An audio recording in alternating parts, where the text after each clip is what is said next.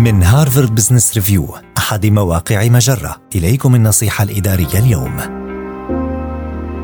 استراتيجيات لتخفيف الضغط المطبق عليك بسبب العمل.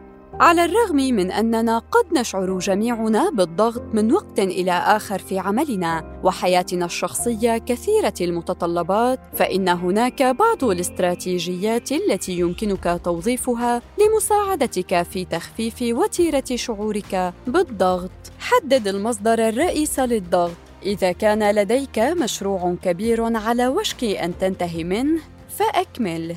أو إذا كان الحجم الهائل للمهمة أو المشروع هو من يسبب لك الضغط فجزئه إلى مهمات أصغر وأكثر قابلية للإدارة أو أعد التفاوض حول الموعد النهائي إذا كان ذلك ممكناً. ضع حدودا على وقت العمل وحجمه ويشمل ذلك تخصيص الأوقات التي تقضيها في العمل على مهمة أو مشروع ما أو مغادرة المكتب في وقت معين أو رفض أنواع محددة من الأعمال. تحدى رغبتك في الكمال. اعرف متى يكون إنجازك للمهمة على نحو جيد جيد بما فيه الكفاية. استعن بمصادر خارجية أو فوت بعضا من مهماتك. يشمل ذلك إدارة المشاريع المختارة أو تفويض حضور اجتماعات معينة أو أن تطلب من أحد أعضاء الفريق إجراء المقابلات الأولية لشغل وظيفة شاغرة. قم بتحدي افتراضاتك.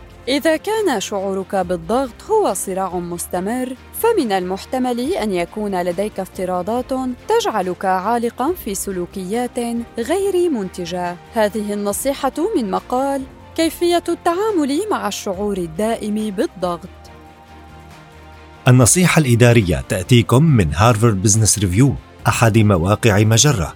مصدرك الأول لأفضل محتوى عربي على الإنترنت.